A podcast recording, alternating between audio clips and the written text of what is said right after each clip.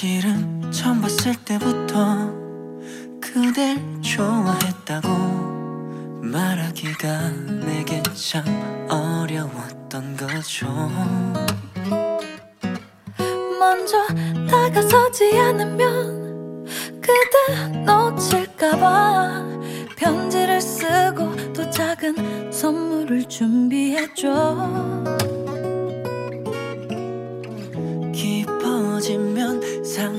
상처뿐일 거라는 생각에 두려움이 앞선 건 사실이지만 Hello，欢迎大家收听这一期的 Travel 团。 Hello，我是黄老师。 Hello，我是团子。嗯，那么上一期节目呢，我们介绍了一下日本的签证。那么这一期节目呢，我们会给大家来一个呃日本的一个呃， 不管是文化啊、交通啊以及行政啊这些地地呃方面的一个速览。那么希望大家能够啊有对你们的旅行会有所帮助。好，那么我们先来讲一下日本的速览吧。嗯，对中国人而言呢，日本是一个让人有着复杂情感的国家，但是又是充满吸引力的一个旅行地。日本的文化独特而精致，受中国的古典文明影响深远，却又有着独到之处。日本保持着传统之美的古都，繁华的大城市风貌，安全健康的精致美食，良好的自然生态。高度发达的公共公共交通和完善的服务业，还有温泉、樱花、红叶，让日本成为了一个让人流连忘返的地方。那么日本有本州岛、北海道、九州和四国四个大岛。那么，呃，九州啊、四国啊这个，然后反我记得好像还有个中国。那么周边有许多离岛和列岛，面积最大的呢是本州岛，经济最为发达。嗯，东京、大阪、京都、名古屋等大城市呢，如如同皇冠上熠熠生辉的宝石一样散落在本州岛，而日本的象征富士山则落在中部，以东京为中心的关东地区以及大阪为中心的关西地区是目前最热热门的一个日本的旅行地。那么基本上大家去的，呃，无外乎三个地方：北海道、东京。大阪以及冲绳啊，四个地方，四个地方。那么，日本东北部北海道有着广袤的大地与欧美风情，以美食、雪景、观光农场、温泉和自然保护区闻名。西南角九州则有着宜人的亚热带气候和丰富的火山资源，同时以美食和温泉著称。随着廉价航空的开廉廉价航空的开通，那么曾经默默无闻的四国也逐渐被旅行者认识。古老的温泉酒店、新锐艺术家的创作圣地和传统的和风乡间风情，成为很多文艺青年的避难所。如果喜欢大海，九州旁边的冲绳群岛正则就是潜水观鲸的一个度假胜地，有小外小小夏威夷之称。随着日本旅游的升温，这些地方也日渐变得热门起来。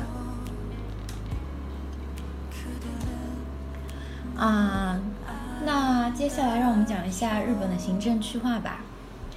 日本被划分为一都、一道、二府和四十三个县。一都呢是指东京，一道是指北海道，二府呢是指大阪府和京都府。嗯，这几个地方相当于中国的直辖市、自治区和省一级行政单位。各个县的县厅所在城市相当于我国的省会城市，也是 JR 交通枢纽。奈良、长崎等县县名和县厅所在城市名称一样，需要加以区分。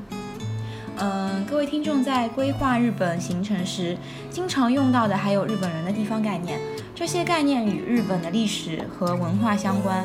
最常见的包括关东啊、关西啊、北海道、东北、中部、中国四周、九州这些地方。那么这边讲的中国呢，就不是我们这个中国了啊。那么，呃，其实日本呢，呃，是一个非常注重季节变化的一个国家。大部分地区呢，四季分明，各有风貌。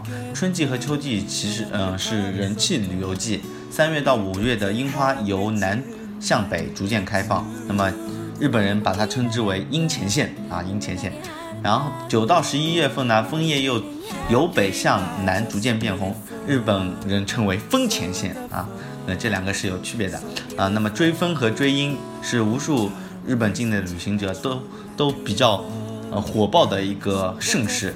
那么六到八月份呢，呃，适合在日本的海滨浴场或者那个山路中啊避暑。那么许多地区会办呃一年中最热闹的一个传统祭典，可以身穿浴衣。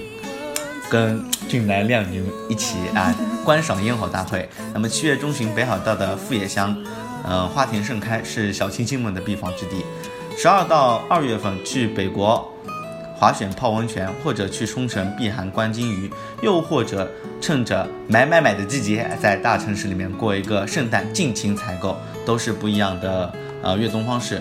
呃，实实实际上啊，我我，呃，这几年如果冬天去的话，我觉得你在十二月份到一月份去是最合算的，嗯，因为日本传统，呃，新年是现在已经改为改为到一月一号了，他们春节是不过了。那么，呃，日本是在一月一号的话，很多商店会有一个福袋，那么福袋都是比较合适合算的一些啊东西。那么穿衣指南的话，日本属于海洋性气候。呃，气候呢比较温和，那么，呃，如果说你是去，呃，就是东京的或者是大阪这一些地方穿衣的话，跟你当季的，呃，跟我们南北方交界，其实都没有什么太大的区别，啊，当然，如果你是广州这一带，那么我们南部地区的话，可能还需要加点衣服。还有，我要特别提醒一下，呃，冬季去参观日本富士山的女生，嗯。日本富士山的气温还是比较低的，如果只是穿着一条丝一条丝袜去的话，还是有点冷的。但但是你当年就是被那样冻成狗的。啊！但是你你有没有发现，就是你去，呃，上次去的时候有没有发现，就是好多日本的女生都冬天也穿的短裙，而且是光着腿穿的。对对对，所以当时自己非常的想入乡随俗。然后所以被冻成狗了是吧？嗯，我那么。事实上，嗯，我看到的是在冬天的时候，他们的基本上小学生是穿短裤，嗯，中学的女生基本上都穿的是短裙。但是其实，在市区游览的时候也不要紧，因为市区的话，它的地铁里面其实都会在座位底下有热风哎。啊，对，嗯，这这这是一个，嗯，他们空调是常开的。对，然后商场有商场里面的空调还开开的特别热，开特别热。是特别热，不是热，是特别热。那那么，如果你想了解一下日本的天气的话，我觉得我推荐的一个呃网站是雅虎。那么雅虎是日本最大的一个门面网站。嗯，那么在日本旅行呢，消费可能会要平均来说就是是比较高的。那么消费水平跟嗯上海以及北京一些大城市呃差不多。那么但是是远低于欧洲的。一般而言，除去购物，嗯的话，本周。岛路线六到八天行程，如果嗯合理的运用的话，人均可以控制在五千到八千人民币之内。那么如果想节省资金的一些朋友的话，可以选择淡季出行，早订机票或者搭乘廉价航空去东京，嗯，往返东京或者大阪。当然，我建议你是不要搭乘往返东京的廉价航空，尤其是比如说春秋，它是到资城的一个机场。嗯，如果到资城机场的话，呃，事实上离市区起码有四个钟头的路程，嗯，少说的话有两个钟头的路程，非常不方便。啊，那么机票含税可以控制在嗯两千人民币左右左右。如果想节省住宿的话，也可以选择住胶囊旅馆，那么也不推荐啊，因为真的是比较小。或者是一起出行的话，可以订 Airbnb 上面的一个呃，就是住房。那么日本的公共交通还是比较贵的，呃，建议行程紧张的朋友多多研究一个自己想要的通票，比如说 JR 的一个通票，或者说一个就是呃就是地铁的一个通票，三人券啊这种。那么如果时间充裕的话，我觉得我我非常建议大家搭乘夜间巴士来代替新干线，因为新干线真的是比较贵。那么最后一个。嗯，小费，日本有小费吗？嗯，其实，在日本呢是没有单独给小费的习惯的。如果需要支付服务费的话呢，餐厅里面其实会直接把服务费算进入账，呃，会算到这个账单的总额里面，嗯，不需要再另外给服务人员小费了。啊，那么其实我们中国人也是没有给小费的一个习惯，对，呃，那么所以说这个都不用担心。但其实。日本的服务真的是非常好。但但是人家服务费高啊，那个我上我上次去吃了个饭，我看到他们的服务费大概要百分之十五吧，国内的一般性一般性的酒店都在百分之十。算了吧，国内的服务百分之十都给的算多的好不好？好好好，你赢了，你赢了。那么，呃，关东地区的话是以本州岛东部、东京为中心，周边有横滨、镰仓、箱根、日光等地区都算是关东。那么关西的话，以本州岛西部的地区，呃，包括了京都、大阪、神户、奈良等城市，又称为近畿地区。那么民族的话，大部分都是大和民族，然后反正是主体。当然个别冲绳地区啊，或者北海道，有什么阿伊努族啊，还有还有什么嗯琉球族。那么，这算少数民族。好像是在日本有应该有很多寺庙和对对对对宫殿吧。呃，事实上你在不管在任何地方，比如说你在东京塔下面就可以看到一个墓地。然后当时我我们就很生气问了，呃，一个日本朋友为什么？请问你是很生气还是很觉得很神奇？很神奇很神奇啊我以为你是 觉得是看风景的时候看到一个目的是对对对，因为很少很少，我们在市区的话，呃比如说在上海的市区的话，不会看到有墓地在市区。当然，日本那边还是很多的一个呃寺庙，那么呃很多的佛教佛教建筑，然后还有很多的在市区里面的墓地。那么日本的佛教呢，其实是中国传入的，以禅禅宗为主。那么我们小时候看的动画片《一休哥》，它就是禅宗的一个。那么还有一对，那么还有一个是神道教，那么这个是一个很神奇的教，就为什么，嗯，就是神社。那么我们说我们要去什么福建河道大社啊、春日神社啊，这些全都是属于呃神道教的一个地方。那么日本其实怎么说呢，是一个呃众神国，那么万物皆有神灵这个这个意思。嗯，所以神，嗯，怎么说？现在神道教也是一个比较亲民的一个宗教吧。然后神社和神宫基本上都是免费对外开放的。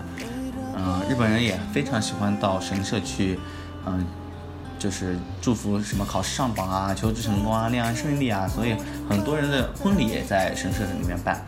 那么神社一般性呢，包含鸟居、拜社和本殿。鸟居呢是神社的大门。那么我们。嗯，大阪的话有一个叫千鸟居的啊，在京啊在京都有一个千鸟居的一个地方，那么其实也就是一个神社的大门。嗯，大的神社会有很多个鸟居嘛，然后京都看到的就是福建河道大社里面的千本鸟居。走进鸟鸟居后面是一条参拜嗯拜到拜殿的一个参道。那么到达拜殿以后会有一个洗手的地方，然后如果想参参拜神社的话，必须要先洗净双手，然后再进入。白点。那么下面呢，给大家介绍一下日本的个节庆。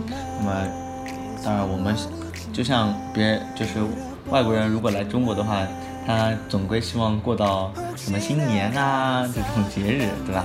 国庆啊这种碰到这样的国庆。你说的是外国的职工到中国来，就特别希望过到中国的国庆吗？呃，可能也许是吧，也许是。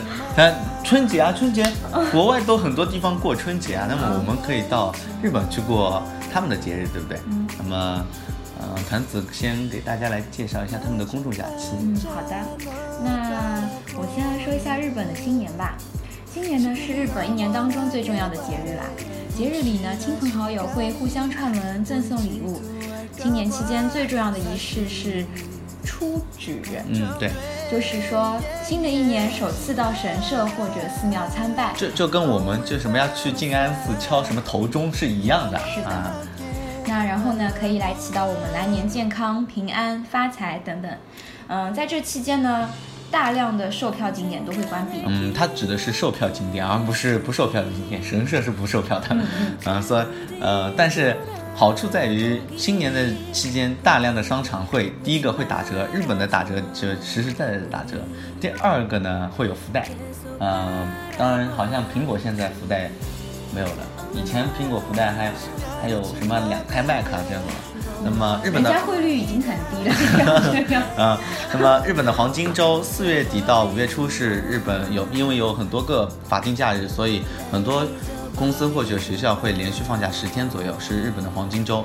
这期间，嗯，景点和工作场所的人流都比较大，而且樱花开了，啊、尤其是樱花都开到关西以北、北海道地区了，所以这个人都会比较多一点。那么盂兰盆节是日本除新年以外的最大节节日，那家家户户都会去扫墓祭祖，届时江河上会漂流着那个点点的灯笼，迎接死者的回来。因为是公众假期，所以很多嗯景点和娱乐设施会人数会激增。那么时间是在八月十三号到八月十六号。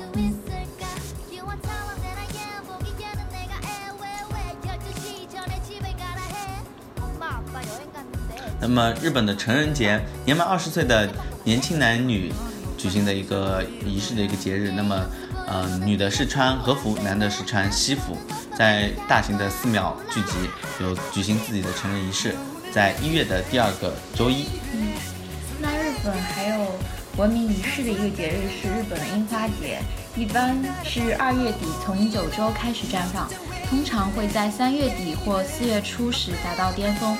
樱花的花期是很短的，往往只有一周。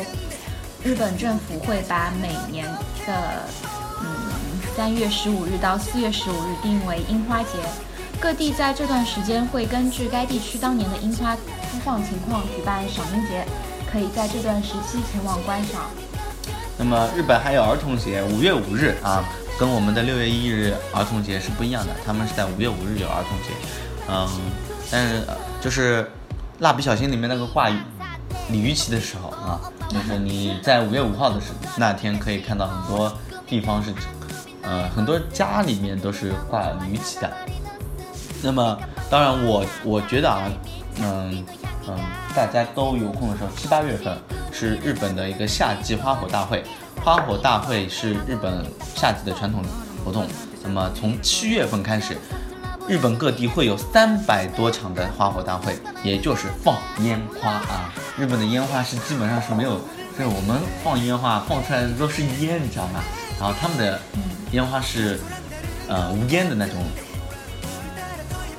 那么啊，那么这期节目呢，给大家介绍了一个日本的一个基本的一个情况，那么以及一些重要的节日。那么我们下期会来跟大家讲一下日本旅行的一个亮点，以及交通情况和一些日本的一些，嗯，比如说，嗯、嗯，交通啊、餐饮啊，然后住宿啊、购物等一些情况。